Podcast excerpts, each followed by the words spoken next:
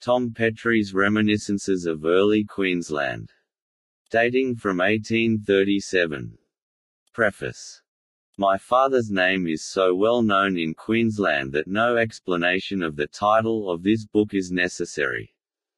Its contents are simply what they profess to be, Tom Petrie's reminiscences. No history of Queensland being attempted, though a sketch of life in the early convict days is included in its pages. My father's association with the Queensland Aborigines from early boyhood was so intimate, and extended over so many years, that his experience of their manners, their habits, their customs, their traditions, myths, and folklore, have an undoubted ethnological value. Realizing this, I determined as far as lay in my power to save from oblivion by presenting in book form, the vast body of information garnered in the perishable storehouse of one man's my father's memory. Constance Campbell Petrie. Marumba, North Pine, October, 1904. Tom Petrie's Reminiscences. Chapter 1.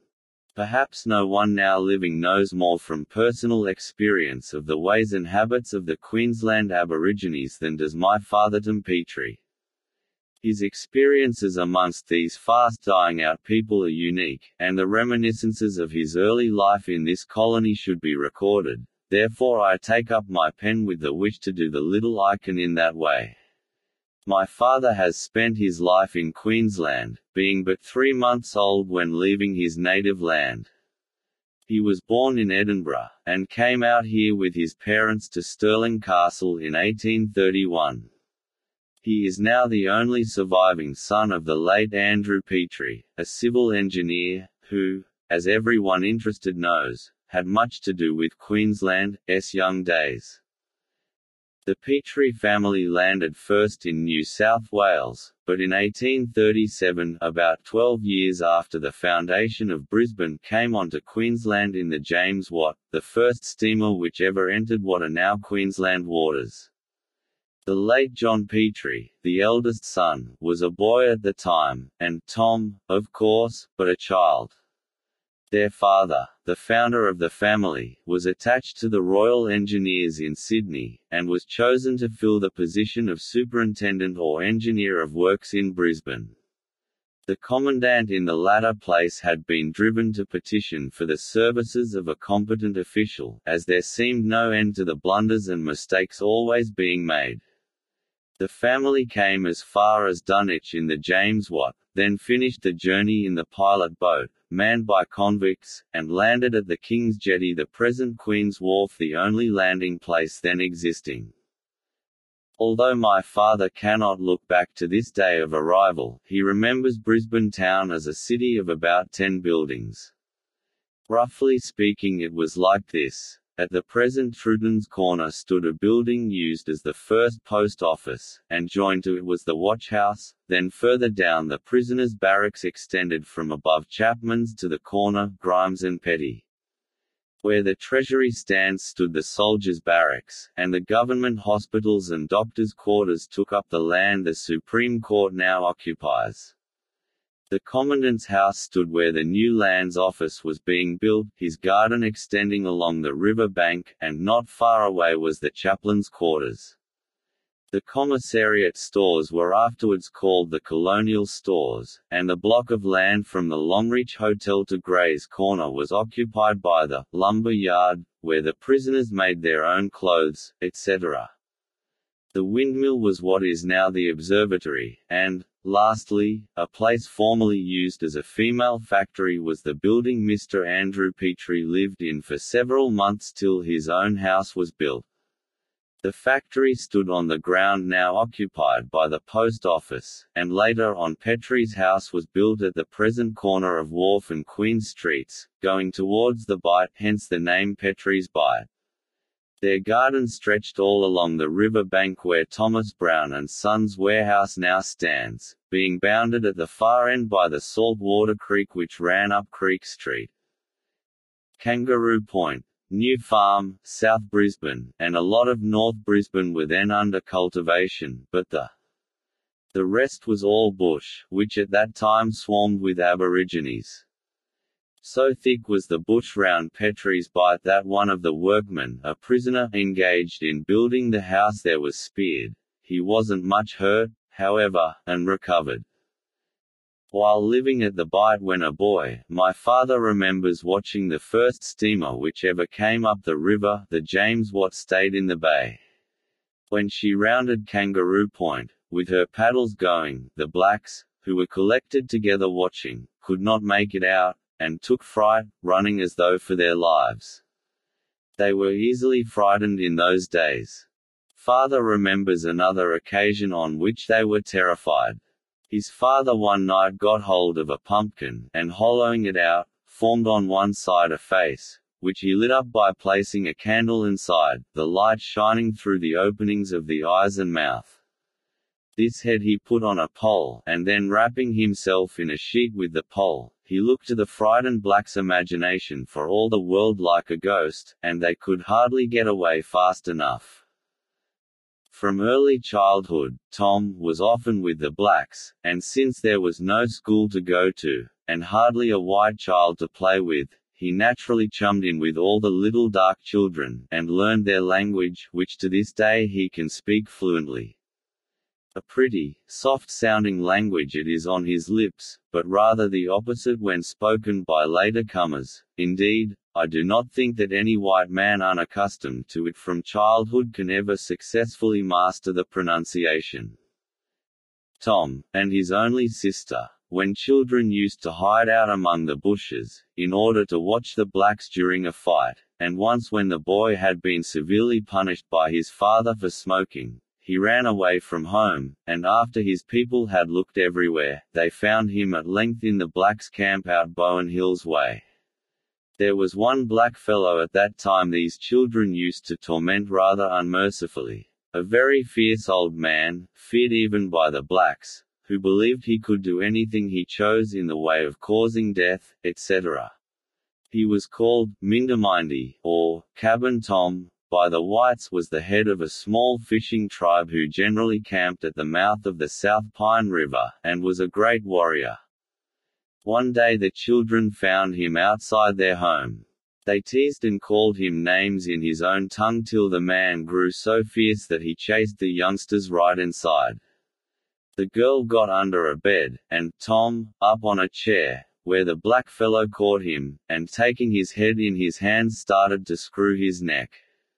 One hand held the boy's chin and the other the top of his head, and in a few minutes more his life would have ended, but the screams brought the mother just in time. Father's neck was stiff for some time after this, and the children never tormented old, Cabin Tom, again. They always declared that this man had a perfectly blue tongue, and the palms of his hands were quite white. It was said that he screwed his own little daughter's neck, and thought nothing of such things. However, he and Tom were generally friends. Indeed, this is about the only occasion on which the boy fell out with a blackfellow. Cabin Tom must have been about ninety when he died, and was a very white-haired old man. He was found lying dead one day in the mud in the Brisbane River. Later on in life, when my father employed the blacks, they were always kind and considerate about him. They are naturally an affectionate people, and he with his good and kindly disposition, and his fun for the blacks to so enjoy a joke was very popular with them all. Nowadays it is seldom one sees an Aboriginal, but some years ago, when they would come at times and camp round about here North Pine it was amusing to see the excitement when they found their old friend in the mood for a yarn. To watch their faces was as good as a play, and to hear father talk with them it seemed all such nonsense, and many a time has someone looking on been convulsed with laughter. Good-natured people they surely are, for amusement at their expense does not call forth resentment, rather would they join in the laugh. Queensland is a large country, and the tribes in the north differ in their languages, habits, and beliefs from the blacks about Brisbane. Father was very familiar with the Brisbane tribe Turrbal and several other tribes all belonging to southern Queensland who had different languages, but the same habits, etc. The Turrbal language was spoken as far inland as Gold Creek or Moggill, as far north as North Pine, and south to the Logan, but my father could also speak to and understand any black from Ipswich, as far north as Mount Perry, or from Fraser, Bribie, Stradbroke, and Moreton Islands. Of all the blackfellows who were boys when he was a boy there is only one survivor, most of them died prematurely through drink, introduced by the white man. On first coming, nearly 45 years ago, to North Pine, which is 16 miles by road from Brisbane, the country roundabout was all wild bush, and the land my father took up was a portion of the Whiteside Run. The blacks were very good and helpful, lending a hand to split and fence and put up stockyards, and they would help look after the cattle and yard them at night. For the young fellow was all alone, no white man would come near him, being in dread of the blacks. Here he was among two hundred of them, and came to no harm. When with their help he had got a yard made, and a hut erected, he obtained flour, tea, sugar, and tobacco from Brisbane, and leaving these rations in the hut, in charge of an old aboriginal, went again to Brisbane, and was away this time a fortnight. Fifty head of cattle he also left in the charge of two young blacks, trusting them to yard these at night, etc., and to enable the young darkies to do this, he allowed them each the use of a horse and saddle. On his return all was as it should be, not even a bit of tobacco missing. And those who know no better say the Aborigines are treacherous and untrustworthy. Father says he could always trust them, and his experience has been that if you treated them kindly they would do anything for you. On the occasion just mentioned during his absence, a station about nine miles away ran short of rations, and the stockman was sent armed with a carbine and a pair of pistols to see if he could borrow from father.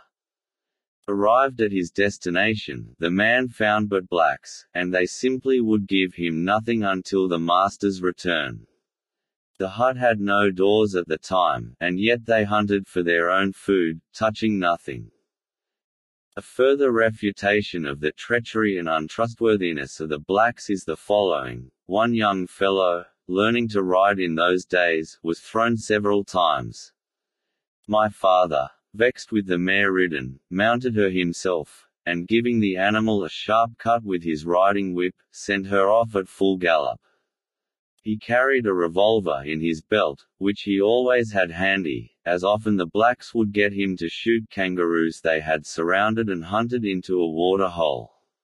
The mare galloped on, then, stopping suddenly, somehow threw her rider in spite of his good seat, the first thing he remember read afterwards was seeing a company of blacks collected round him, crying, and one old man on his knees sucking his back, where the hammer of the revolver had struck. They then carried him to his hut, and in the morning he was nothing but stiff after his adventure. And there was no white man about.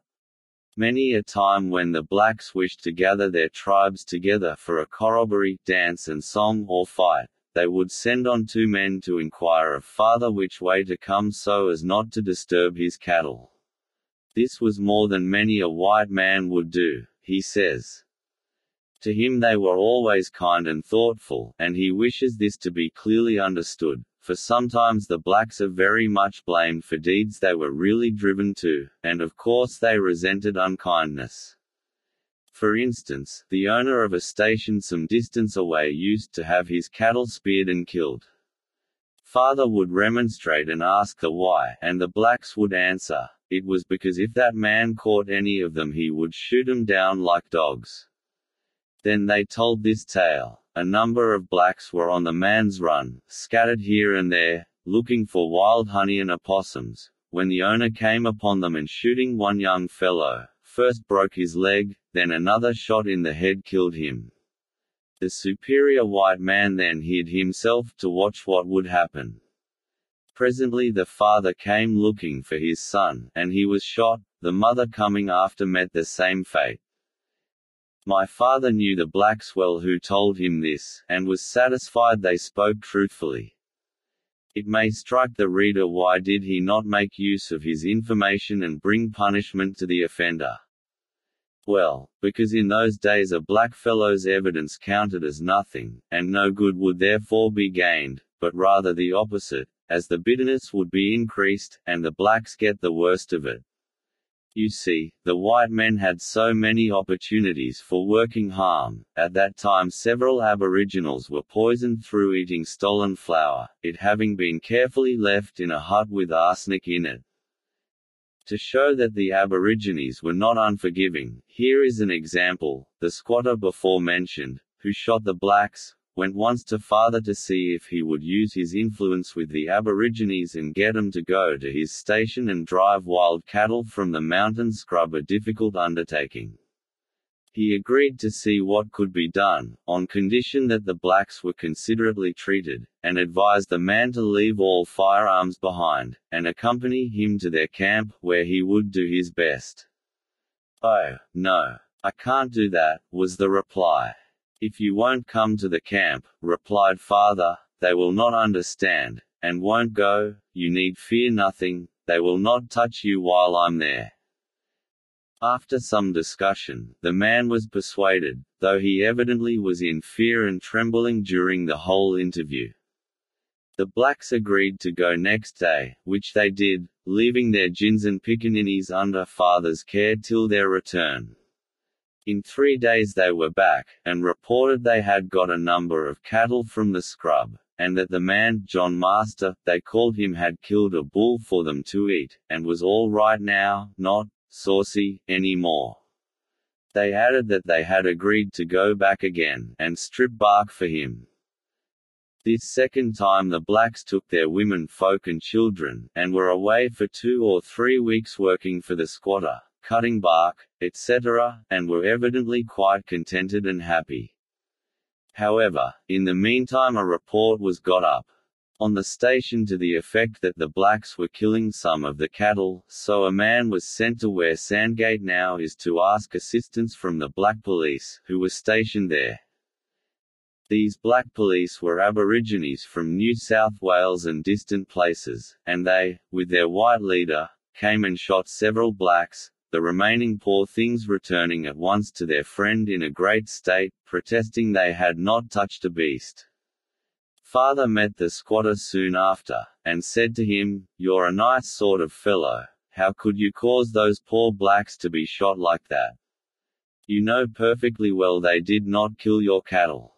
The man excused himself by saying that it was done without his knowledge, that he had a young fellow learning station work who got frightened over the blacks, and went for the police on his own account. Another time, while out riding in the bush, my father heard a great row, and a voice calling, Round them up, boys! And on galloping up he came upon a number of poor blacks men, women, and children all in a mob like so many wild cattle, surrounded by the mounted black police. The poor creatures tried to run to their friend for protection, and he inquired of the officer in charge what was the meaning of it all. The officer a white man, and one, by the way, who was noted for his inhuman cruelty replied that they merely wished to see who was who. But father knew that if he hadn't turned up, a number of the poor things would have been shot. Can one wonder there were murders committed by the blacks, seeing how they were sometimes treated? This same police officer, Wheeler, by name, later on was to have been hanged for whipping a poor creature to death, but he escaped and fled from the country. It is possible he is still alive. His victim was a young blackfellow, whom he had tied to a veranda post, and then brutally flogged till he died. Three men were once murdered at St. Helena Island by Aboriginals, and this is the side of the question given by Billy Dingy, so called by the whites one of the blacks concerned. Billy said that he and two other young men, each with his young wife, were taken in a boat by three white men, who promised to land them at Bribie Island, as it was then the great, Bunya season, and the Aborigines always met there before traveling to the Bunya Mountains. Or, to be correct, Bonyi Mountains the natives always pronounced it so. Of the Bon season, I will speak later on. Well, these men, instead of doing as they had promised, landed at St. Helena, and there set nets for catching dugong, acting as though they had not the slightest intention of going near Bribie. They also took possession of the young gins, paying no heed to Billy, who pleaded for their wives and to be taken to Bribie as promised. So Billy, poor soul, didn't know what to do, and at last bethought him to kill the men. He did it in this way. Some distance from where they were camped a cask was sunk in the sand for fresh water, and Billy, in broken English, called to one of the men, Bob Hunter by name, Bob, Bob, come quick, bring gun, plenty duck sit down longer here.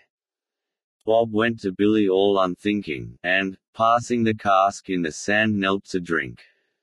There was Billy's chance, and he took it, striking the man from behind with a tomahawk on the back of the head. Bob threw up his arm to save himself, only to be cut on the arm, and then again on the head, and was killed. Billy then dragged him down to the water, and that was the end of that man. On returning to the camp after this deed of darkness, Billy told the gins in his own language of what had happened, and that he meant to finish by killing the other two, and they then could all get away together. The gins begged him not to kill the others, but his mind was fixed, and remained unmoved. Fortune favored him surely, for he found one man alone sitting by a campfire smoking, and, creeping up stealthily behind him, cut open his head with the tomahawk, and this man's body was in turn dragged to the water. There now remained but one other, and he at that time away in the scrub shooting pigeons. Billy followed, and, watching his opportunity, struck the white man as he stooped to go under a vine. This last body was also dragged to the water, and that was the end of the three, and who can say the blacks were wholly to blame? After the white men were thus disposed of, the natives all got into the boat and came to the mouth of the Pine River, where they left the boat, and walking round on the mainland opposite Bribie, swam across to the island. Bob Hunter's body was afterwards recovered, and it had a cut on the arm even as Billy described to my father. The other bodies were never found, and it was thought they were eaten by sharks. My father had these three men Billy and the others working for him afterwards till their death, and found them all right. He was also alone for days with Billy in the forest looking for cedar timber. An old man called Gray was killed at Bribie Island, July, 1849. This is the blacks' version as told to their friend, Gray used to go to Bribie with a cutter for oysters. He had a black boy as a help when gathering the oysters on the bank, and he imagined this boy wasn't fast enough in his work, so beat him rather unmercifully, being blessed with a bad temper. The boy escaped and ran away from the oyster bank, swimming to the island, and he told the blacks of his ill treatment. They worked up to resentment, and went across and killed Gray. Father says of the latter, I knew poor old Gray well, he was a very cross old man, and many a slap on the side of the head I got from him when a boy. Tom Petrie's Reminiscences. Chapter 2. Having given some instances as proof of the statement that the blacks were murderers or quite otherwise, according to the white man's treatment of them, I will pass now to their native customs, and tell you of the Bonyi season. Bonyi, the native name for the pine, Araucaria bidwilli, has been wrongly accepted and pronounced bunya. To the blacks it was Bonyi, the i being sounded as an e in English, Bonyi. Grandfather Andrew Petrie discovered this tree, but he gave some specimens to a Mr. Bidwill, who forwarded them to the old country, and hence the tree was named after him, not after the true discoverer. Of this more anon. The Bonyi tree bears huge cones, full of nuts, which the natives are very fond of. Each year the trees bear a few cones, but it was only in every third year that the great gatherings of the natives took place, for then it was that the trees bore a heavy crop, and the blacks never failed to know the season. These gatherings were really like huge picnics, the Aborigines belonging to the district sending messengers out to invite members from other tribes to come and have a feast. Perhaps 15 would be asked here, and 30 there, and they were mostly young people, who were able and fit to travel. Then these tribes would in turn ask others. For instance, the Bribie Blacks Ngunda tribe, on receiving their invitation would perchance invite the Turrbal people to join them, and, the latter would then ask the Logan, or Yaggapal tribe, and other island blacks, and so on from tribe to tribe all over the country, for the different tribes were generally connected by marriage, and the relatives thus invited each other.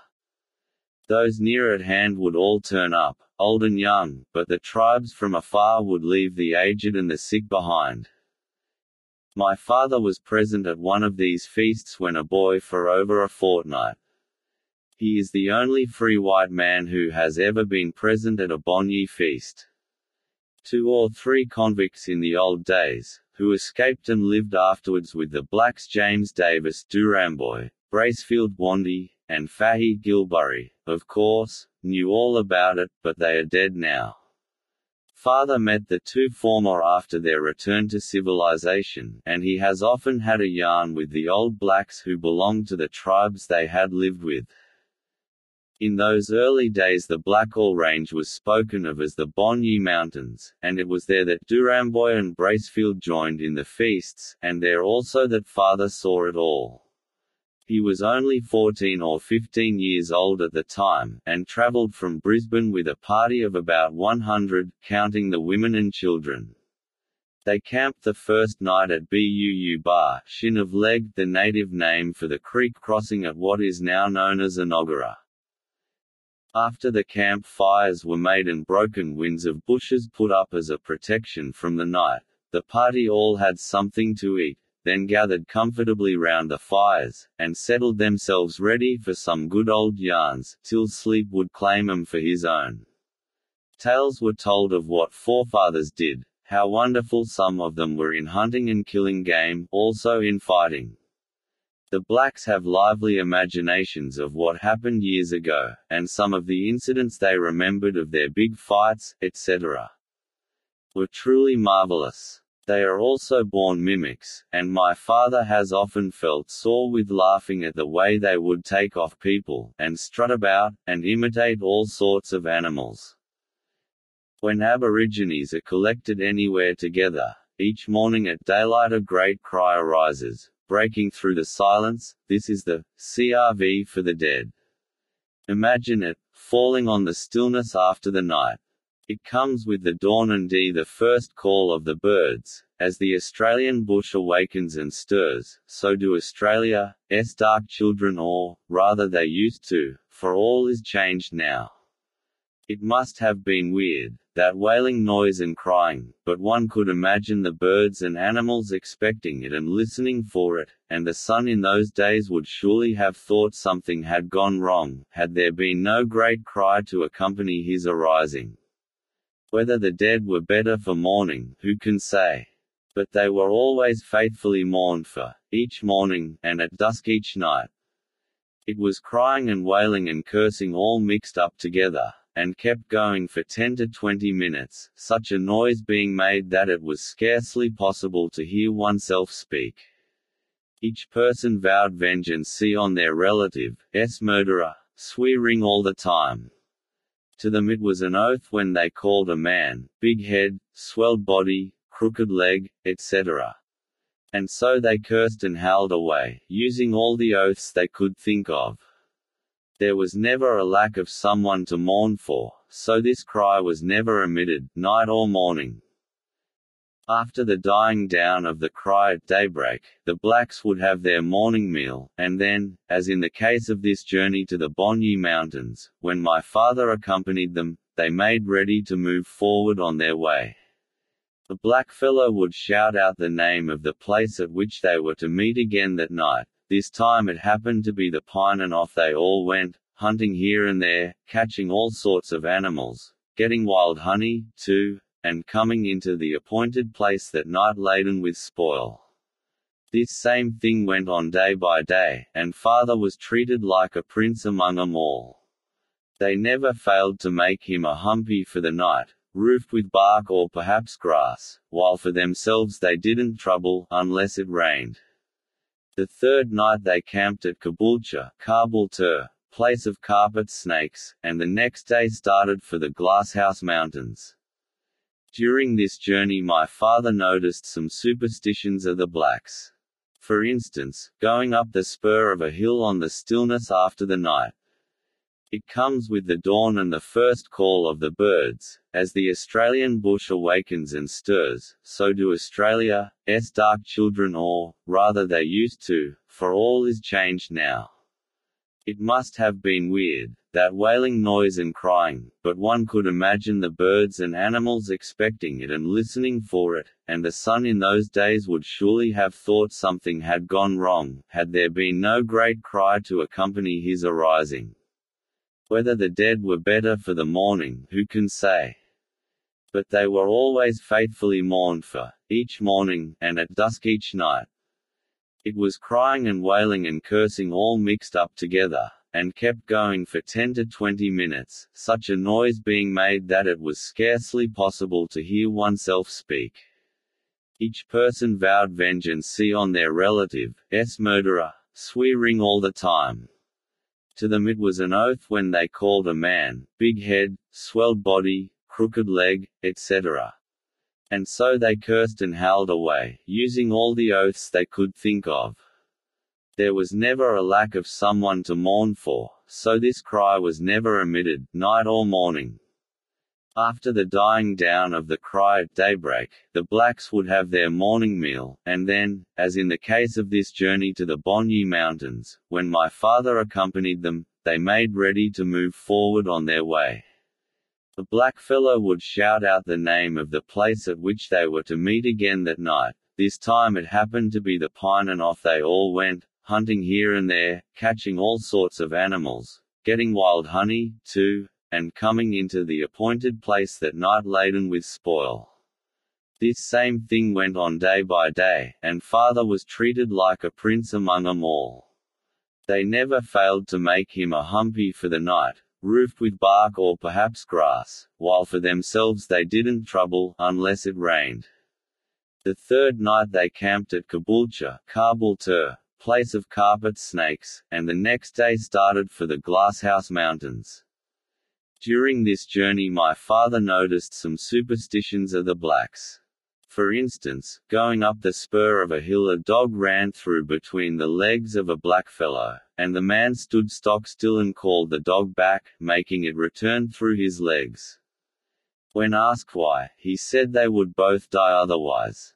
Then, again, they travelled along a footpath, which ran up a ridge, where there was but room to walk one by one, and the white boy noticed a half-fallen tree leaning across the way. Coming to the tree, the first blackfellow paused and pulled a bush from the roadside, and, throwing it down on the path, quietly walked round the tree, the rest following him. Father asked the reason, and the man said that if any one walked under that tree his body would swell, and he would die. He also said that he threw the bush down as a warning to the others. My father, of course, boy-like, wished to show there was nothing in all this, and walked assuredly under the tree, drawing attention to the fact that he didn't die. Oh, but you are white, they said. It was the same thing always with regard to a fence, the aboriginals would never climb through or under a fence, but always over, thinking here too that their body would swell and they would die. In the same way a blackfellow would rather you knocked him down than have you step over him or any of his belongings, because to him it meant death. Supposing a gin stepped over one of them naughty woman, she would be killed instantly. Father has lain on the ground, and offered to let men, women, and children all step over his body, and if he died they were right in their belief, but, if not, they were wrong. He offered blankets, flour, a tomahawk, but no, nothing would induce them, for they said they did not wish to see him die. As he survived the great ordeal of walking under a tree, because of being a white man, one would think they would risk the other, especially with a promised reward in view. But not they. Of course, we are speaking of the past, the blacks one sees of late years will go through a fence or under a tree, or anything, just as they will smoke or drink spirits.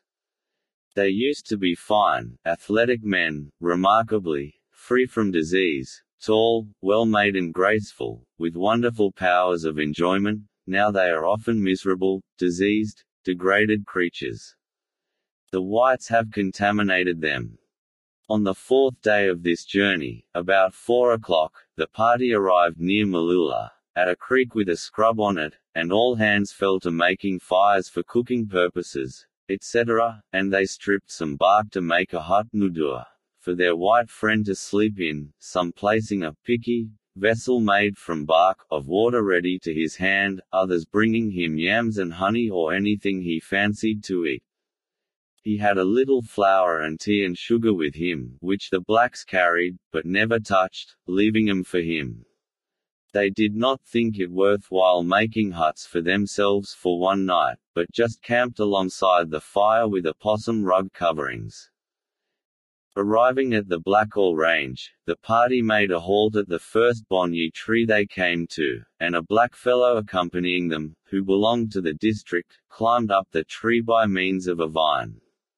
When a native wishes to climb a tree that has no lower branches he cuts notches or steps in the trunk as he goes up, ascending with the help of a vine held round the stem. But my father's experience has been that the blacks would never by any chance cut a bonyi, affirming that to do so would injure the tree, and they climbed with the vine alone, the rough surface of the tree helping them. This tree they came first upon was a good specimen, io feet high before a branch, and when the native climbing could reach a cone he pulled one and opened it with a tomahawk to see if it was all right. The others said if he did not do this the nuts would be empty and worthless, and father noticed afterwards that the first cone was always examined before being thrown to the ground. Then the man called out that all was well, and, throwing down the cone, he broke a branch, and with it poked and knocked off other cones. As they fell to the ground, the blacks assembled below would break them up, and, taking out the nuts, put them in their dilly bags. Afterwards they went further on, and, camping, made fires to roast the nuts, of which they had a great feed roasted. They were very nice.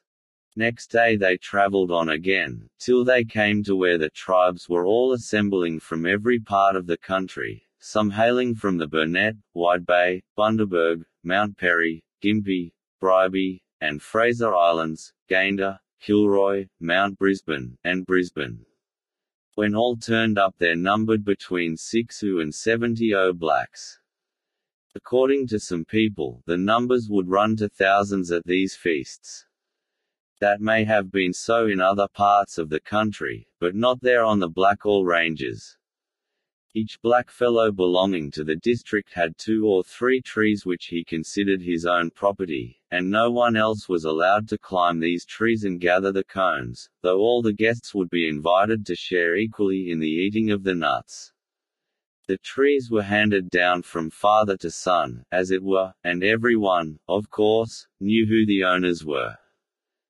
Great times those were, and what lots of fun these children of the woods had in catching paddy melons in the scrub with their nets, also in obtaining other food, of which there was plenty, such as opossums, snakes, and other animals, turkey eggs, wild yams, native figs, and a large white grub, which was found in dead trees. These latter are as thick as one's finger and about three inches long. They were very plentiful in the scrubs, and the natives knew at a glance where to look for them. They would eat these raw with great relish, as we do an oyster, or they would roast them. Then the young tops of the cabbage tree palm, and other palms which grew there, served as a sort of a vegetable, and were not bad, according to my father. The bonyi nuts were generally roasted, the blacks preferring them so, but they were also eaten raw. It will be seen that there was no lack of food of different kinds during a Bonyi feast. The natives did not only live on nuts as some suppose. To them it was a real pleasure getting their food. They were so light-hearted and gay, nothing troubled them, they had no bills to meet or wages to pay. And, there were no missionaries in those days to make them think how bad they were. Whatever their faults father could not have been treated better, and when they came into camp of an afternoon about four o'clock, from all directions, laden with good things opossums, carpet snakes, wild turkey eggs, and yams he would get his share of the best as much as he could eat. The turkey eggs were about the size of a goose egg, and the fresh ones were taken to Thwiteboy, while addled eggs, or those, let me whisper, with chickens in them, were eaten and relished by the blacks. After being roasted in the hot ashes. My father always noticed how open-handed and generous the Aborigines were. Some of us would do well to learn from them in that respect. If there were unfortunates, who had been unlucky in the hunt for food, it made no difference, they did not go without, but shared equally with the others. Tom Petrie's Reminiscences. Chapter 3 it has often been given out as a fact that the Blacksem grew so tired of nuts and vegetable foods during a Bonyi feast that to satisfy the craving that grew upon them for animal food, they terminated the meeting by the sacrifice of one gin or more. This is quite untrue, according to my father. As I have shown, the blacks had plenty of variety in the way of food during these gatherings, and, besides, on their way to the Bonyi Mountains they traveled along the coast as much as was possible, and got fish and oysters as they went along. Then, after the feast was all over, they repaired again to the coast, where they lived for some time on the change of food. The following passage from Dr. Lang's Queensland, issued in 1864, was quoted once by a gentleman, Mr. A. W. Howard, who doubted its accuracy and wished my father's opinion on the subject. At certain gatherings of some tribes of Queensland young girls are slain in sacrifice to propitiate some evil divinity, and their bodies likewise are subjected to the horrid rite of cannibalism. The young girls are marked out for sacrifice months before the event by the old men of the tribe. Dr. Lang, says Mr. Howard, gave this on the authority of his son, Mr. G. D. Lang, who, as the good doctor puts it, happened to reside for a few months in the Wide Bay district. My father says there is no truth in this statement, it is just hearsay, as there was no such thing as sacrifice among the Queensland Aborigines, nor did they ever kill anyone for the purpose of eating them. They were most certainly cannibals, however, as they never failed to eat anyone killed in fight, and always ate a man noted for his fighting qualities, or a Terwin, great man, no matter how old he was, or even if he died from consumption. It was very peculiar, but they said they did it out of pity and consideration for the body they knew where he was then, he won't stink. The old tough gins had the best of it, no one troubled to eat them, their bodies weren't of any importance, and had no pity or consideration shown them. On the other hand, for the consumer's own benefit this time, a young, plump gin would always be eaten, or anyone dying in good condition.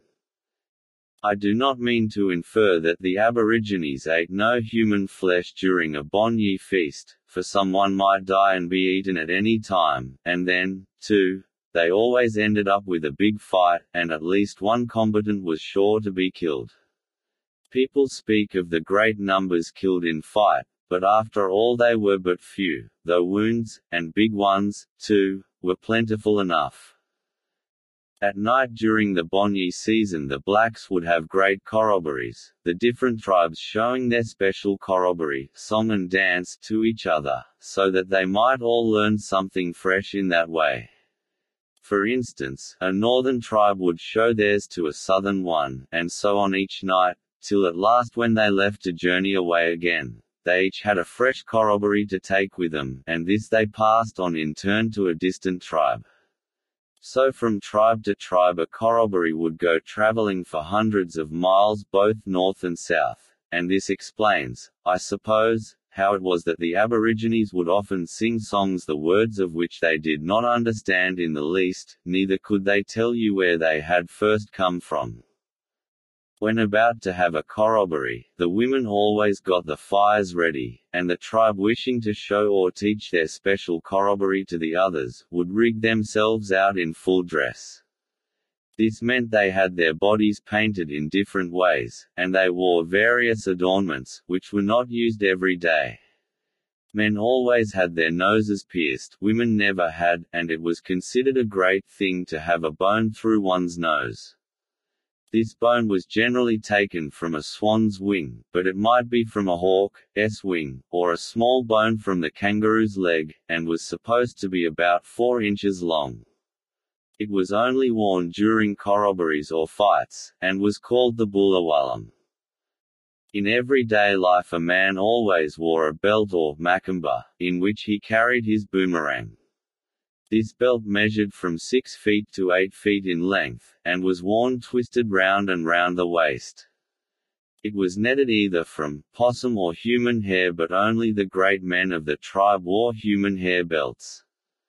A man could also wear grass bugle necklaces kulgaripan at any time, these being made from reeds cut into little pieces and strung together on a string of fiber.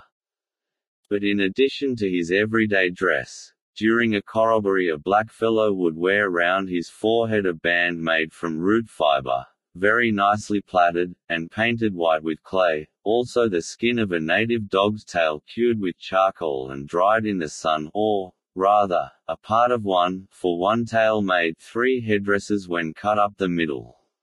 This piece of tail stuck round the head like a beautiful yellow brush the natives called it jilla, and the forehead band, tingle. Then on his arm kangarooskin bands were worn, and these had to be made from the underbody part of the skin, which was of a much lighter color than the back. Lastly, a man was ornamented with swan's down stuck in his hair and beard, and in strips up and down his body and legs, back and front, or, if he was an inland black, parrot feathers took the place of the down. Women wore practically no ornaments except necklaces, and feathers stuck in their short hair in bunches, with beeswax. The feathers and beeswax were always ready in their dillies. Their hair was always kept short, as they were apt to tear at each other when fighting. Men's hair grew long, and some of the great men had theirs tied up in a knob on the top of the head, and when such was the case they wore in this knob little sticks ornamented with yellow feathers from the cockatoo's topknot. The feathers were fastened to the ends of the sticks with beeswax, and these sticks were stuck here and there in the knob of hair, as Japanese places little fans, and they looked quite nice.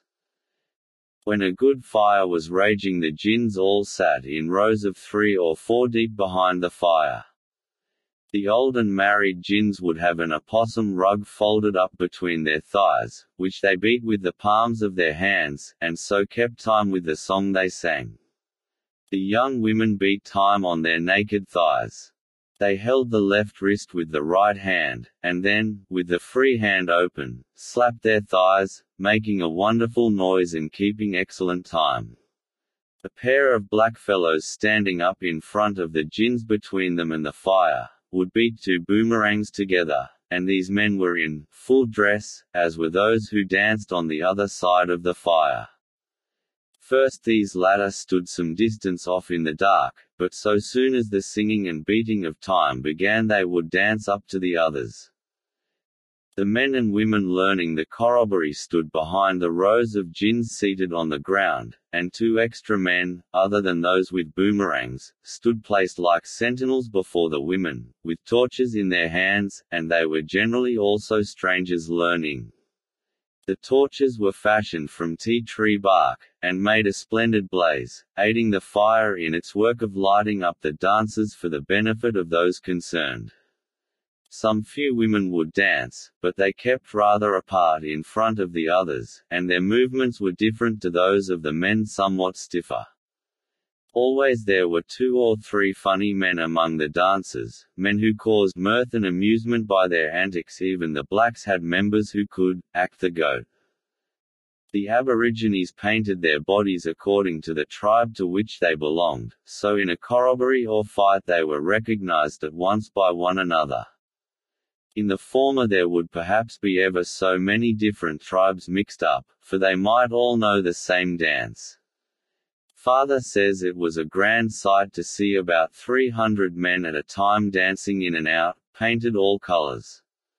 There they would be, men white and black, men white and red, men white and yellow, and yet others a shiny black with just white spots all over them, or, in place of the spots, rings of white round legs and body, or white strips up and down.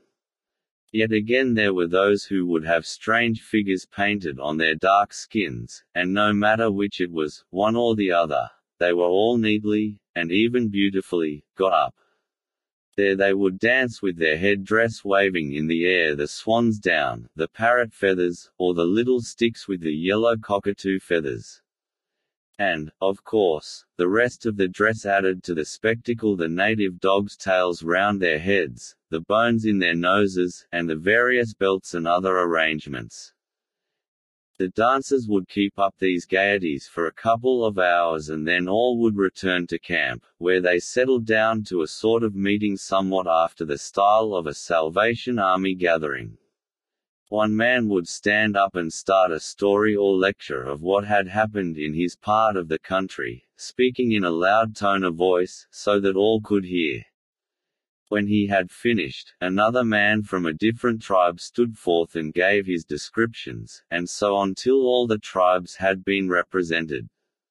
Then perhaps a man of one tribe would accuse one from another of being the cause of the death of a friend, and this would lead to a challenge and fight.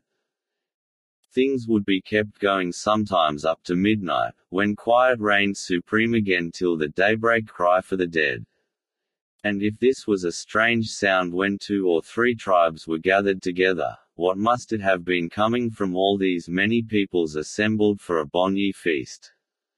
It would start perhaps by one old man wailing out, and then in another direction some one would answer, then another would take up the cry, and so on, till the different crying and chanting of all the different tribes rose on the air, with the loud swears and threats of what they would do when the enemy was caught, relieving the wailing, monotony. So the days went on for a month or more, and the blacks employed their time in various ways some would hunt, while others made weapons preparing for the great fight which always came off at the finish when a time for this was fixed, all would repair to an open piece of country and there would keep the fight going for a week or so of the way this was managed I will speak another time. At the finish of the great fight the tribes would start off homewards, parting the very best of friends with each other, and carrying large supplies of bonyi nuts with them. The blacks of the district sought out a damp and boggy place soft mud and water, with perhaps a spring and buried their nuts there, placed in dilly bags. Then off they went to the coast, living there on fish and crabs for the space of a month, when they returned, and, digging up the nuts, had another feast, relishing them all the more no doubt because of the change to the seaside. The nuts when unearthed would have a disagreeable, musty smell, and would be all sprouting, but when roasted were improved greatly. The blacks from afar would also go to the coast if they had friends there who invited them, and they would be glad of a corroboree that took them seawards, if only for the one reason that they might have a change of food. I omitted to mention that on the way to these feasts the blacks in those days would often catch emus in the vicinity of the Glasshouse Mountains, and also get their eggs. This my father knew from what was told him, though none were found when he accompanied them. The feathers the Gins used to stick in their hair on state occasions. At any time when a certain tribe had learnt a new corroboree they would take the trouble to go even a long distance in order to pass it on. They first sent messengers to men and their gins to say they had learnt, or perhaps made, a fresh song and dance, and were coming to teach it. They would very likely stay a week and then go home again, or perhaps a number of tribes would all congregate. Father has seen about 500 Aborigines at a corroboree on Petrie's Creek, and they came from all parts some from the far interior. Some of them there had never seen a boat before, and made a great wonder of it, looking it over and examining it everywhere. Father knew an old Moreton Island man, a great character, head of that tribe, who was a good hand at making corroborees. He would disappear at times to a quiet part of the island, the others saying he had gone into the ground, and when he reappeared he had a fresh song and dance to impart. The blacks would sing sometimes of an incident which had happened, and in the dance make movements to carry out the song. For instance, if they sang of rowing they moved in the dance like an oarsman at times if the words were decided upon. The whole tribe would suggest movements which best carried them out. One of the songs My Father Can Sing was composed by a man at the Pine, and was based upon an incident which really happened. Father heard of the happening at the time, and afterwards learned the corroboree. Here is the whole story. Three boats went out in winter time turtling from Coochiemudlo Island Cuchi Mudlo, Red Stone. It was after the advent of the whites, and the natives wanted the turtles for sale, not for their own use. In one of the boats was a man called Bobawinter, who was always successful in his ventures after turtle, being very good at diving, and clever in handling the creatures. Presently this boatload espied a turtle, and gave chase, and whenever Bobawinter got a chance he jumped overboard, diving after it. However, it was an extra big one, and he could not manage to bring it up. Those watching above saw bubbles rise to the surface, and knew he was blowing beneath the water to cause the bubbles, so that someone would come down to his assistance. Two more men jumped in at this, and catching the turtle, they managed to turn him over, and bring him alongside the boat. Others in the boat got hold of the creature, and between them all it was hauled on board. Then the men in the water got in, it was not till now, when the excitement was past, that they found a man was missing Bobawinter. All looked and could see him nowhere. Men jumped overboard and searched, and the other boats coming up helped, but to no avail, he was gone. Great wailing and crying arose then, and by and by a shark was seen floating quietly about, and all remaining hope went. What seemed to strike the blacks was that they had seen no sign of the man, not even a particle of anything it was such a complete disappearance. Natives are exceedingly tender-hearted in anything like this, and they were dreadfully cut up. Bobawinter's wife was in one of the boats. All camped that night at Canaipa, towards the south end of Stradbroke, and next morning the beach was searched and searched, but nothing, not even a bone, was found. The story of Bobawinter's mysterious disappearance was told from tribe to tribe. The natives seemed as though they could never get over the sadness of it. One night the man already mentioned belonging to the pine was supposed to have had a dream, in which a corroboree came to him descriptive of the event. The song ran as though the man from under the water appealed for help pitifully, pleadingly, all in vain. This corroboree was sung and danced everywhere, and years afterwards the mere mention of it was enough to cause tears and wailings. The words had this meaning, My oar is bad, my oar is bad, send me my boat, I'm sitting here waiting, and soon, sung slowly. Then quickly, Dulpe la nari kimo man, jump over for me friends, and so to the finish. Another good corroboree was based on an incident which happened when my father was a boy.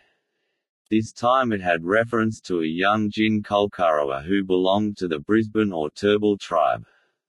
A prisoner, a colored man an Indian, Sheikh Brown by name, stole a boat, and making off down the bay, took with him this Kulkarawa, without her people's, immediate knowledge or consent.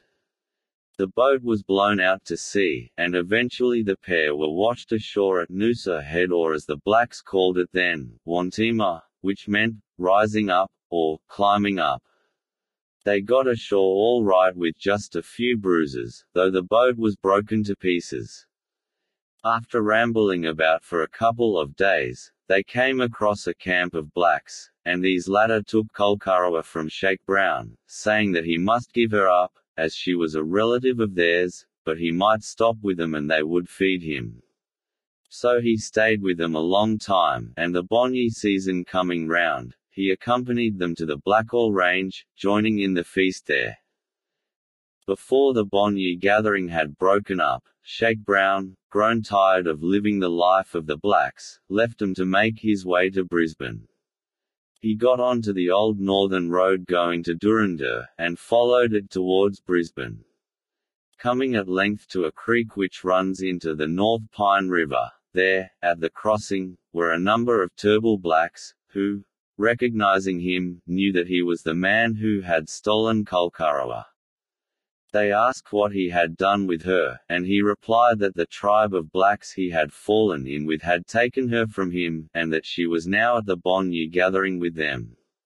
But this, of course, did not satisfy the feeling for revenge that Sheikh Brown had roused when he took off the young gin from her people, and they turned on him and killed him, throwing his body into the bed of the creek at the crossing.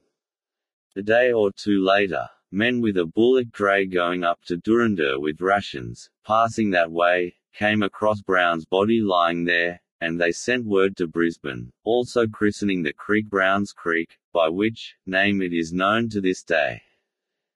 Kulkarawa, living with the Noosa blacks, fretted for her people, and she made a song which ran as follows, Oh, flower, where oh where are you now that I used to eat? Oh, I, Take me back to my mother, there to be happy, and roam no more. She evidently missed the flower which her own tribe got from the white people.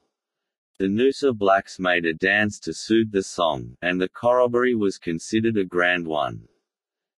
Kulkarawa, after living with the Noosa blacks for about two years, was at length brought back to her own people.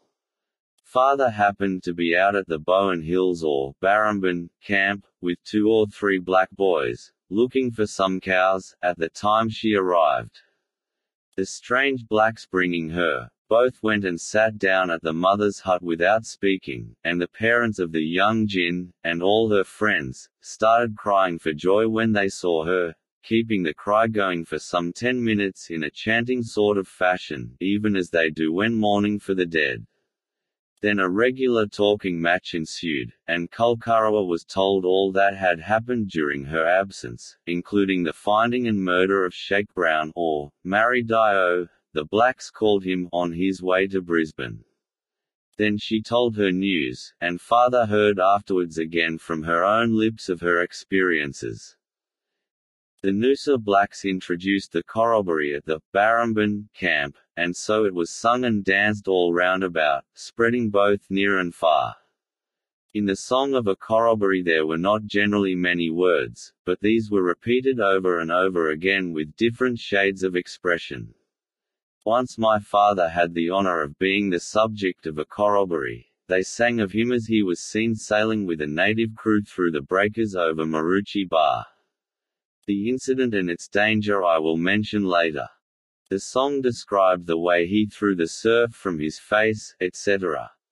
Who knows but what it lives somewhere yet, for it was possible for a corroboree to travel to the other end of the continent. A Manila man who afterwards died at Myora, Dunwich, and whose daughter lives there now, once taught a song he knew to the Turrbal blacks. They did not understand its meaning in the least, but learnt the words and the tune, and it became a great favorite with all. My father also picked it up when a boy, and it has since soothed to sleep turn all his children and two grandchildren. Indeed baby Ama, the youngest of the tribe, at one time refused to hear anything else when his mother sang to him.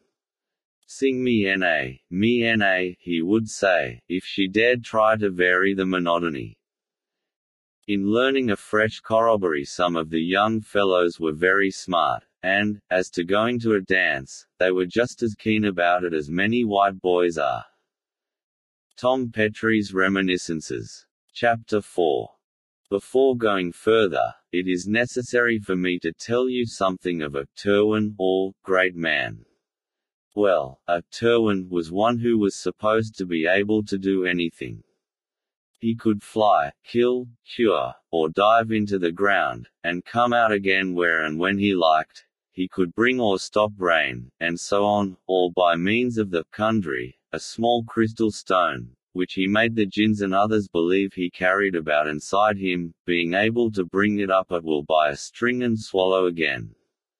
But my father has seen these stones, and they were really carried in small grass, dillies, under the arm, and were attached with beeswax to a string made from opossum hair.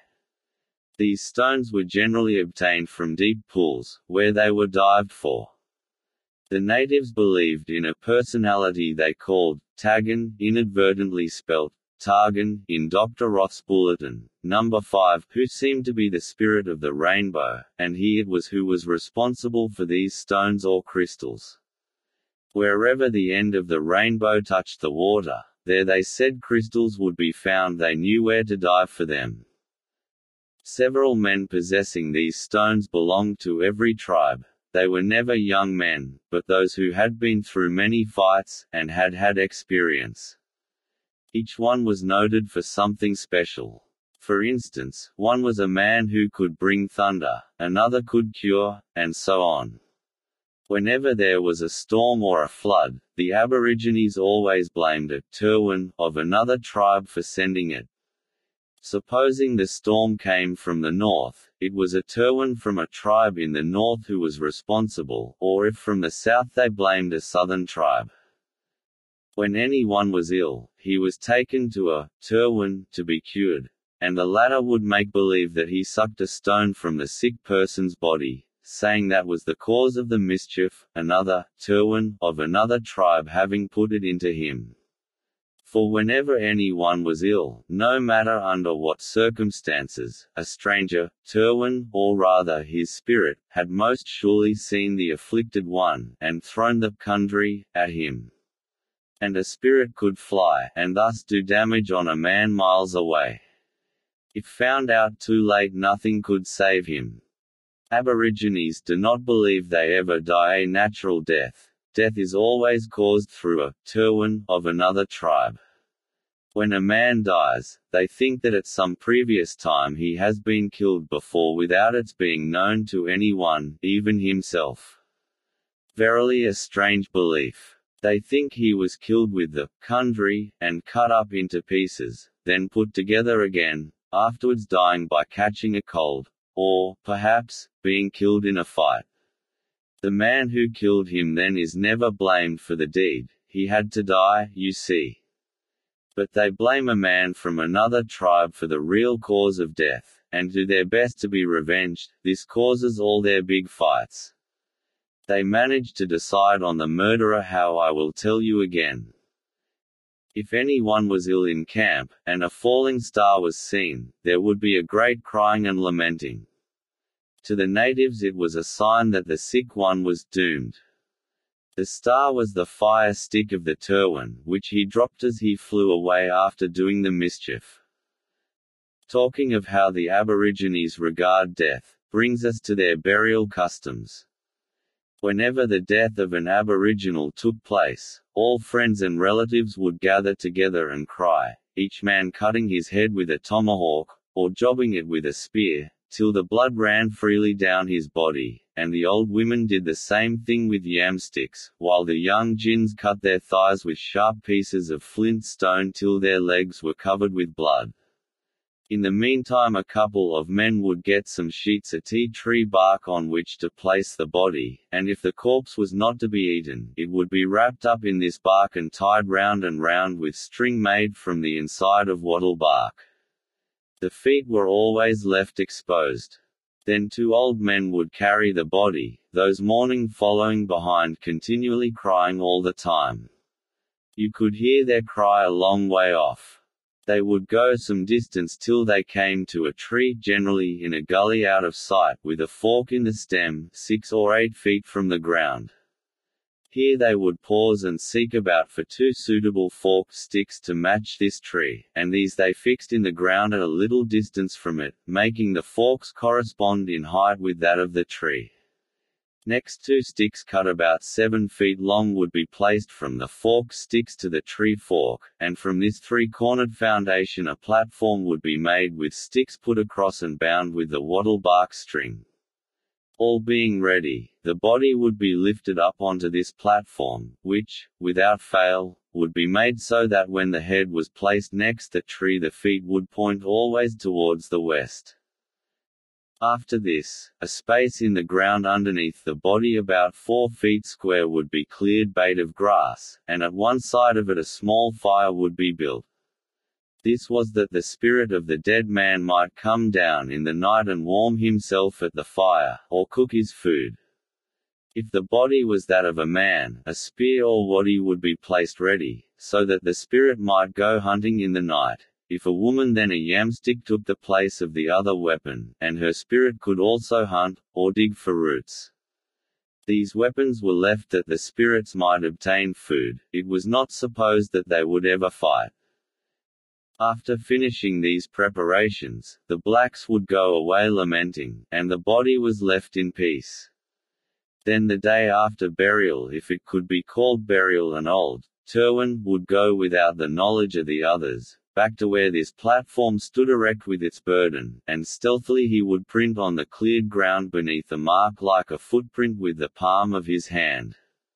After his departure, two women, old women, near relatives of the deceased, a mother and her sister if alive would appear on the scene. They, of course, would see this mark, and at once would imagine that the murderer had been there and left his footprint behind him. Strange to say, too, they would recognize to whom the footprint belonged. So back they went to the others, and told them all who was the murderer it was generally someone they had a spite against in another tribe and there would be no question or doubt. After that no one went near the body till the flesh had dropped off, when two old women, relatives, again went, and, taking it down, they would proceed to separate the bones from each other. Certain of these were always religiously put aside and kept they were the skull, leg, arm, and hip bones while those of the ribs and back, etc., were burnt.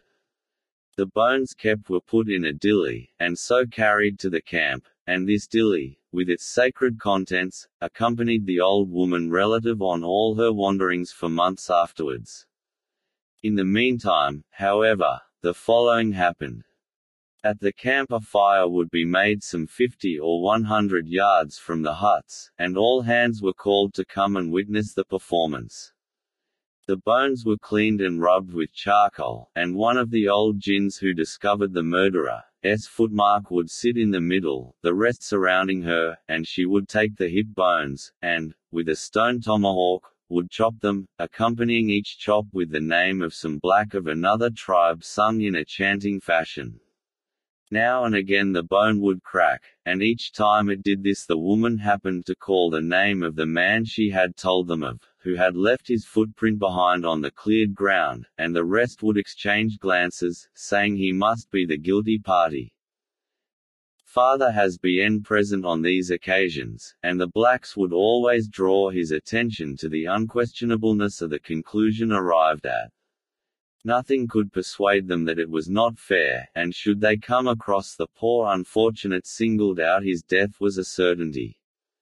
Perhaps some night he would be curled up asleep in the dark, when suddenly he was pounced upon and put out of existence, or perhaps he would be innocently engaged at some occupation when a dark form, sneaking up behind him, would send a spear through his skull, or otherwise do the deed. The death always roused great desire for revenge, and the friends of the deceased would watch and plan in every way till at last their end was accomplished. And even when revenged like this, many a big fight took place over a death. For the tribe to which the dead man had belonged would send a challenge to the tribe of the man held responsible for the deed, by two messengers, carrying a stick marked with notches cut in it. This stick served to show that there were a great number of blacks, and that they were in earnest. The messengers suggested a place of meeting for the fight, and after staying perhaps a week would return to their friends, who would look forward to the affray. I have spoken of the blacks as cannibals, mentioning that it was only ordinary men and women of no condition who were buried.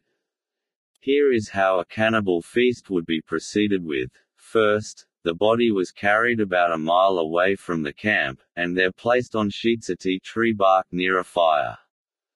I may mention that it was a practice with the Aboriginal to keep his body minus the head free from hair, by singeing himself with a torch. It was similar to the habit of shaving. Should an Aboriginal be unsinged he was unkempt, as a white man is who has not shaved. He could do his own arms and hands, etc., but would ask the assistance of others for the back. The singeing over, he rubbed his body with charcoal and grease, feeling then beautifully clean and nice. So perhaps it was this habit which made the Aborigines singe their dead for the last time before devouring them. A Turrwan would take a piece of dry sapwood from an old tree, and lighting it well by the fire would keep knocking off the red ashes till it burnt with a flame like a candle. With this he would give the body an extra good singeing all over, excepting the head, until the skin turned from black to a light brown color. Then the body would be rubbed free of any singed particles, and turned face downwards, and three or four men, who had been solemnly standing at some distance from the others, would slowly advance, one by one, singing a certain tune, to the body. Each of these men held a shell or stone knife in his hand, and the first would start by slitting the skin open from the head down the neck, then retiring. His place would be taken by the second man, who would carry the opening on down the body, the third man down the legs, and so on till the skin was opened right to the heels, and would peel off in one whole piece. During all this performance never a joke nor a laugh was heard, but everything was carried out with the utmost quietude and solemnity. The body would be cut up when skinned, and the whole tribe, sitting round in groups in a circle, each group possessing a fire, would watch expectantly for their share of the dainty. One can imagine how they would look forward to the feast as time advanced, and doubtless they watched with hungry eyes as the old men divided out the flesh in pieces to each lot. Immediately on grabbing their portion, each group would roast and devour it, and in no time, all was over and done. The heart and waist parts would be buried in a hole dug alongside the fire, and this interesting hole was marked by three sticks driven into the ground, standing about a foot high, and bound round with grass rope.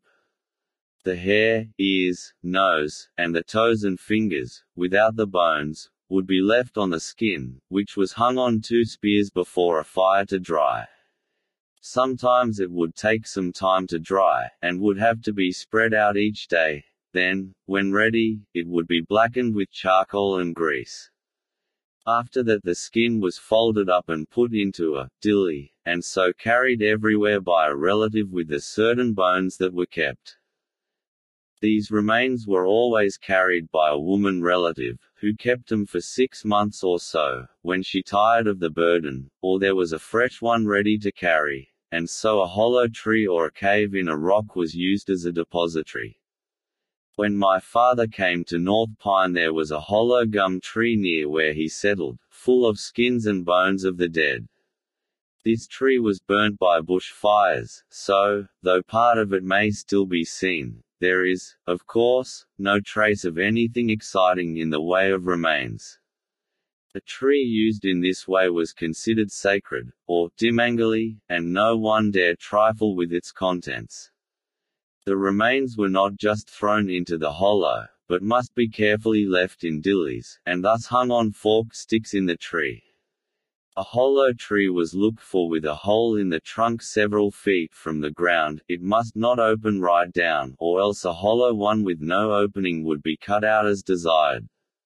The idea was to place the forked sticks in the earth, so that they stood upright, with the bags hanging on them. When my father was quite a boy he was sent once to look for some strayed cows to York's Hollow, the present Brisbane exhibition ground, which was all wild bush, and was a great fighting ground for the blacks. At the time of which I speak the blacks were all camped there, and when young, Tom, arrived on the scene he came across an old gin crying, and going up to her asked what was the matter. The woman replied that her narring son had been killed and pulling an opossum skin covering from her dilly, displayed his skin. It made the boy start to see the hair of the head and beard, the fingers, etc., all on the skin, and going home he told grandfather about it. The latter offered flour, tea, sugar, tobacco, a tomahawk, anything for the skin, but the old woman would not part with it. Her husband, man-like, was more willing, however, and after some weeks turned up with a nice little new dilly, containing four pieces of his son's skin, two from the breast, and two from the hack, and this he presented to Tom, for his father. The scars or markings could be seen on these pieces, which were as thick almost as a bullock's hide. The old blackfellow took pride in giving this present, and after so Hunu Ring, Tom, called him his son, and all the tribe looked upon the boy as such, and from that time forth he was considered a great man or Turrwan, no one saying him nay, but doing anything for him and letting him know all their secrets. It got to be known all over the place from tribe to tribe that he had been presented with portions of Yabba's son's skin, and so he was received everywhere with open arms as it were, for Yabba was well known and respected. Women relatives of a dead person, possessing a skin, might give small portions from the back or breast to their friends of other tribes, when meeting them.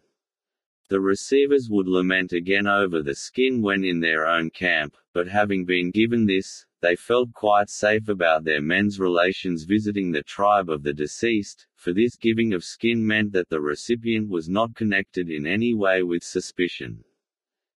The bodies of children were never skinned, they were placed up on trees unless in extra good condition, when they would be eaten. Very young children or babies were roasted whole, and women generally ate them.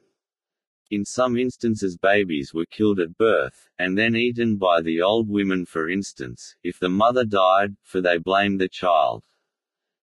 Cripples or deformed people were met often enough among the Aborigines, some with withered limbs, and these were invariably treated kindly, as indeed were also all old people. Aborigines would live to be 70 or 80 years of age, and if at any time they were unable to fend for themselves, their relatives took them in hand, treating them with great respect and veneration. However, at death the bodies of cripples were just shoved anyhow into hollow logs. An aboriginal camp was always shifted immediately whenever a death took place, and the trees round about where a native had died, or where he had been eaten, would be nicked as a sign of what had taken place. Tom Petrie's Reminiscences. Chapter 5. Aborigines seldom had names alike, indeed they never had in the same camp. In that respect they surely were more original than we are with our Tom, Dick, and Harry, handed down from father to son. When an Aboriginal child was about a week old, the mother would, after consulting with her friends, give it some pet name. The child would be called by the name of some animal, fish, or bird, or perhaps by that of a hollow log, or daylight, sundown, wind, flood, come quick, fetch it, go away, left it, and so on. The name, if the child was a girl, would remain with her her life through, but a boy's name was afterwards changed. During a man's life he would possess three different names the first as a child, the second when he was transformed into a kippa, young man, and again the final when he became a grown man malara, with a beard. This latter name was decided by men of his own tribe, and no special ceremony was held, but friends would consult about it during some corroboree. No man was allowed to marry until he had come to possess his last name. Aboriginal boys were transformed into kippas in this wise. When they were a certain age, say from 12 to 15 years, they went through a long ceremony, at the end of which they were looked on as young men. There were two different ways in which this ceremony might be carried out, the simple or Kerbingai was resorted to when there were not so many boys to be put through, and these kippas did not take as high a rank as those who had through the greater ceremony, in the same way as a boy nowadays, who has been to an inferior school cannot be expected to be as capable as another who has gone to a superior one. And often a boy would go through the greater ceremony when he had already been initiated at the Kerbingai. The simpler ceremony was carried out as follows: when a certain tribe wished to convert their boys into kippas, they first picked two men and sent them as messengers to a neighboring tribe to see how many boys there were in that tribe ready to be initiated. Arriving in the near neighborhood of the camp, these men paused and decorated themselves.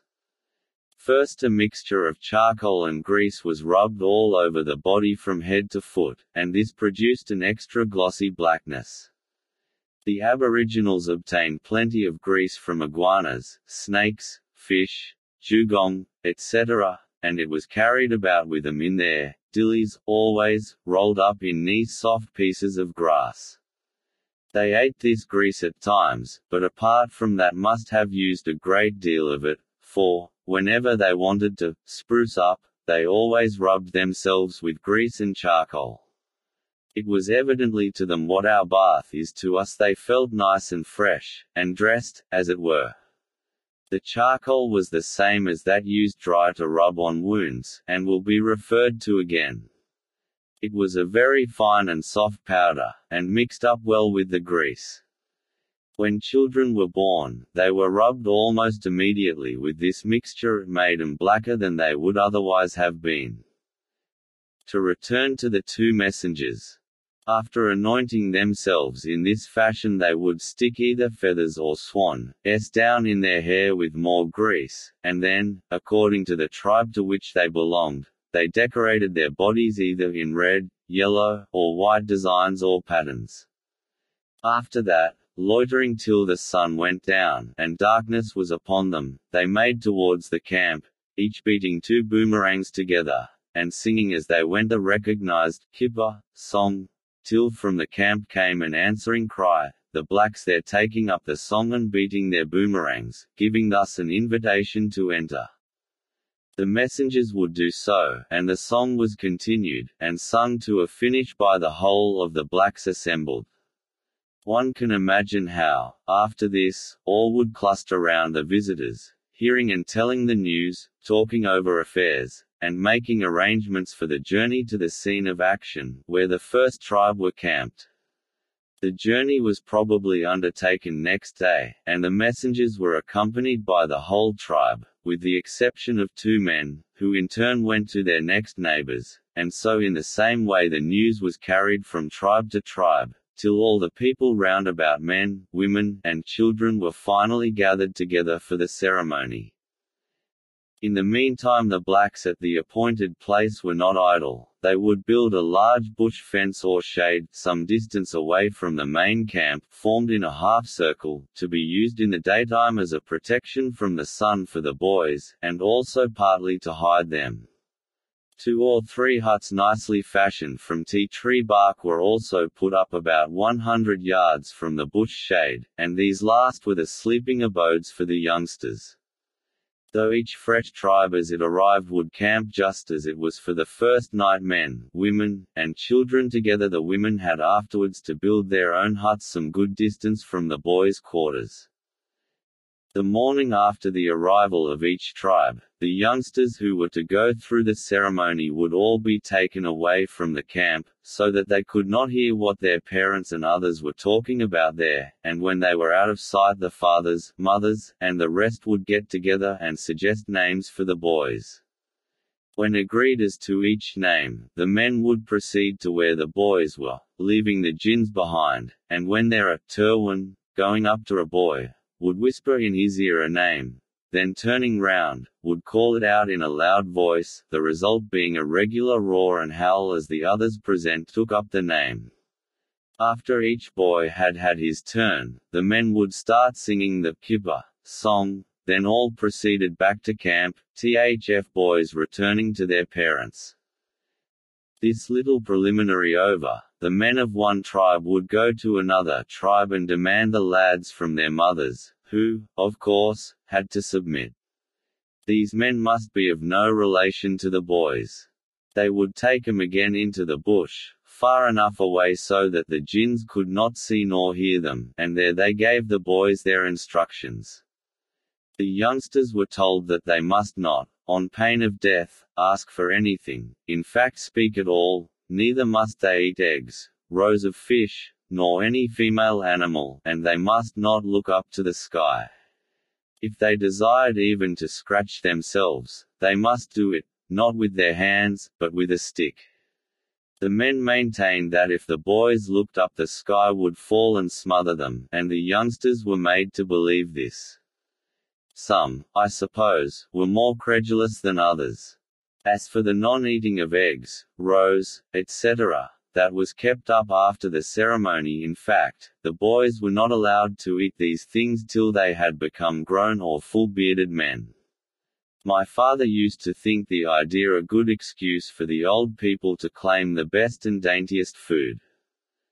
An instrument called the bagaram was now brought into use. It was a thin piece of wood a quarter of an inch thick, cut in the shape of a paper knife, and was about 7 inches long and 2 inches wide. It was attached by means of a hole at the end, to a string 8 or 9 feet long, and when swung round the head would make a roaring noise like a bull.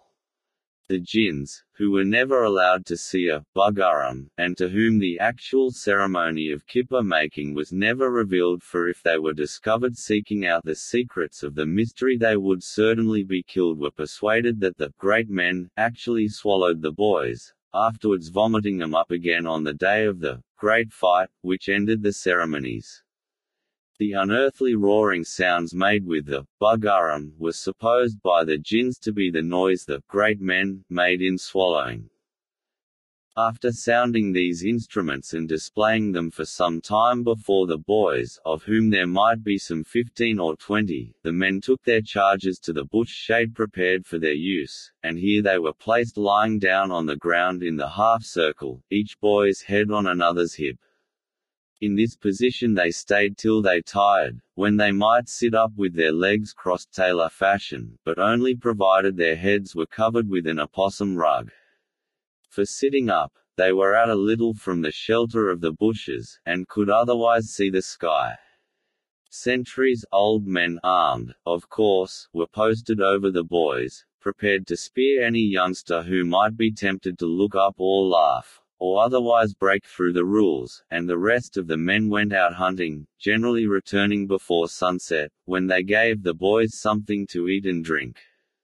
Father, who saw all these ceremonies when a boy, would sometimes plague the lads when the old warriors had their backs turned, tempting them to look up, etc. The bays would grin and perhaps do so, though they dare not before the men. Children, black and white, are much the same the world over, I suppose, and of course these boys would speak if they got the chance. When dusk came on the men would assemble in a crowd before the boys, and go through all sorts of antics jumping, and dancing, and laughing, and mimicking everything they could think of.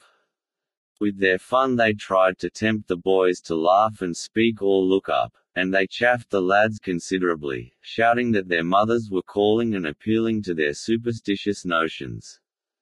The capers some of these men would cut, and the way they walked and talked and strutted about, must indeed have been laughable. They would get hold of fire sticks, and two or three would perhaps hold a poor, unfortunate companion by the shoulders and legs in midair, while yet another would poke a fire stick at him from below, making him squirm and jump. Even that would not bring a laugh from the boys, who knew better, having been warned beforehand. In addition to all this, the men went through with a half song, half dance, which was kept sacred for these occasions, and was a secret from all the womenfolk. They also played with the wabalkan, an instrument like a bagaram, only smaller, being a flat piece of wood one inch wide, and four inches long, which was tied fast to three feet of string, ending, unlike the bugarum, in a handle similar to that of a stockwhip, and like a whip it was used, making a humming noise when whirled round, then, as it was cracked, the noise resembled the bark of a dog. The boys beheld these for the first time, they were too precious for everyday use, women never saw them. With regard to the bugarum and wabalkan, the writer can say from experience that there is no exaggeration in the description of the noises made, the bark, for instance, being remarkably like that of a dog. No wonder the gins were afraid and crouched back into their huts, not knowing what the sound came from. Thirty or so of these going all at once would make a frightful row, and in the dark it would be most uncanny. The peculiar sound struck a chord of doubtful sympathy in our dog's nature one day evidently, when father twirled and cracked a wabalkan, to show us its nature, for the animal ran as though he never meant to come back again. To return to the kippa making. This trial of the boys, as it were, was kept up for a couple of hours or so. Then in pairs the lads were marched off with their heads covered, two men leading the way with spears and waddies, the rest walking on either side, until they arrived at their sleeping camp, where they were put into the huts for the night, men camping all round them. Much the same sort of program was carried out day and night for three or four weeks, at the end of which time, according to this lesser ceremony, the boys had become kippas. Always after kippa making, the blacks had a great fight, to prepare for this event, each boy was now taken in hand by a blackfellow belonging to a tribe other than his own, who would dress him up. First, it goes almost without saying, that the lads were rubbed over with charcoal and grease from head to foot, they would not be dressed otherwise.